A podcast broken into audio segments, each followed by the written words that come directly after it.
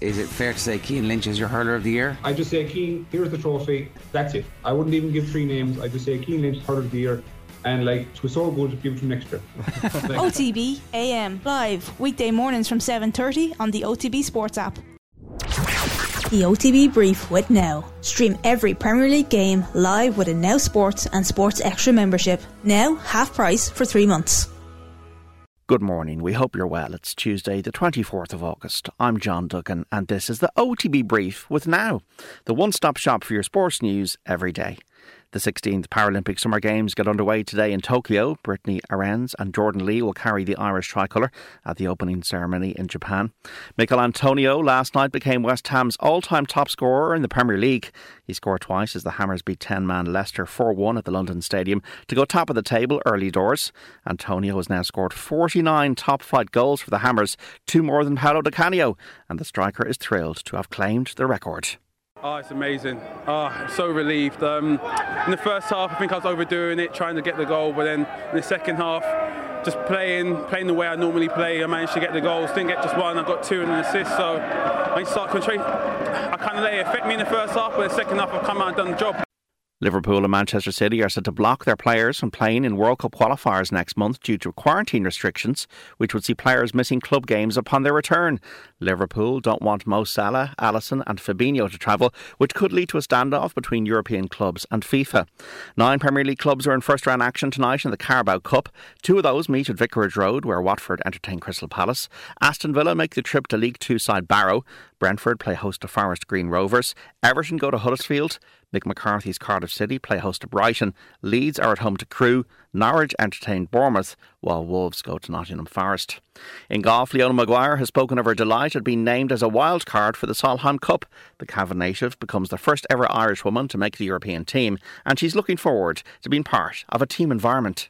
Yeah, I mean, I love team sports. I think that was something I really enjoyed in college, being a Duke, being a, being playing an individual sport, but but being part of a team as well, having to support your teammates and and being part of something that's bigger than yourself. And got a taste of that in Tokyo a few weeks ago. The camaraderie with the with the Irish team out there was incredible, and everybody sort of banding together and cheering each other on and egging each other on and um, and all of that. And hopefully this Solheim Cup will be no different. I think the Europeans are always known for for having that bit bit better camaraderie than the American counterparts. So really looking forward to. It. I mean, I know all the girls on the team. We we play together every week, but it'll be it'll be nice to play together with people rather than against them um, for one week of the year. And crowds, uh, Ohio, the Solheim Cup, Sky Sports.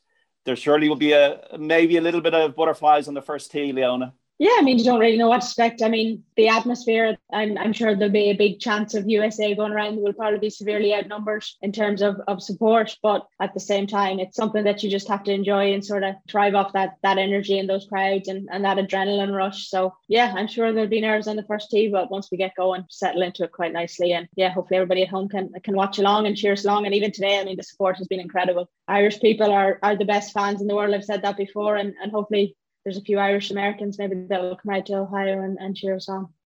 A reminder you're listening to the OTB Brief with Now. Stream every Premier League game live with a Now Sports and Sports Extra membership, now half price for three months.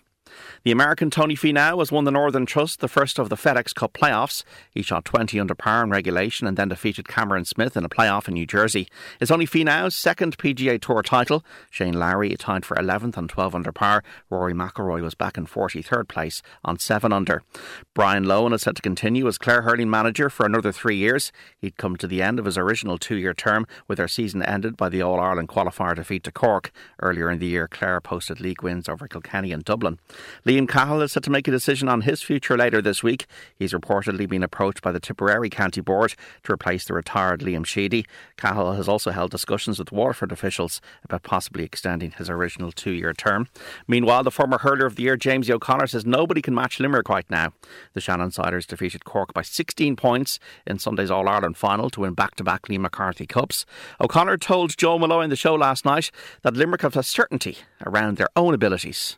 And I really felt for Sean O'Donoghue and, and Rob Downey because the space that was there um, in front of that Cork full backline. I mean, JJ, you know, and Jackie Tyrrell in their prime wouldn't have been able to cope, you know, with the quality of ball that was coming in, with the movement um, of the Limerick forwards and, and, and the space they had to operate in. So, yeah, look, at some job by, by John Kiely, Paul Kinnerk, Alan Cunningham, the rest of that management team. Um, and you can sense it from the players, you know, even some of the post-match interviews that they expected this. You know, they knew and they obviously had trust and faith in what they were doing, that they were going to give a performance. And the days of, of you know, hoping that you turn up on the day and hoping that you play well for that this Limerick team are gone. You know, they they, they expect to perform and not just um, play well, but play really well. And to, to deliver their, their best performance of the year, Joe, in back to back All Ireland finals and, and do it obviously in the semi finals as well, you know, but really peak on, on final day at the business end of the season when it really matters.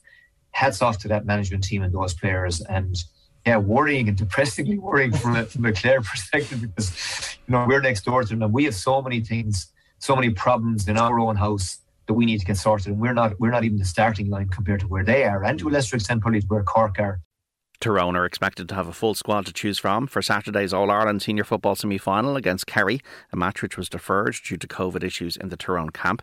There's an eight race card at Bellewstown this evening. The first is off at 4.20. Don't forget, OTBAM with Ger Gilroy and Eoin Sheahan on our digital and social channels from half seven. Remember to check out the OTB app for all the latest news and content. That is your brief for today with Now.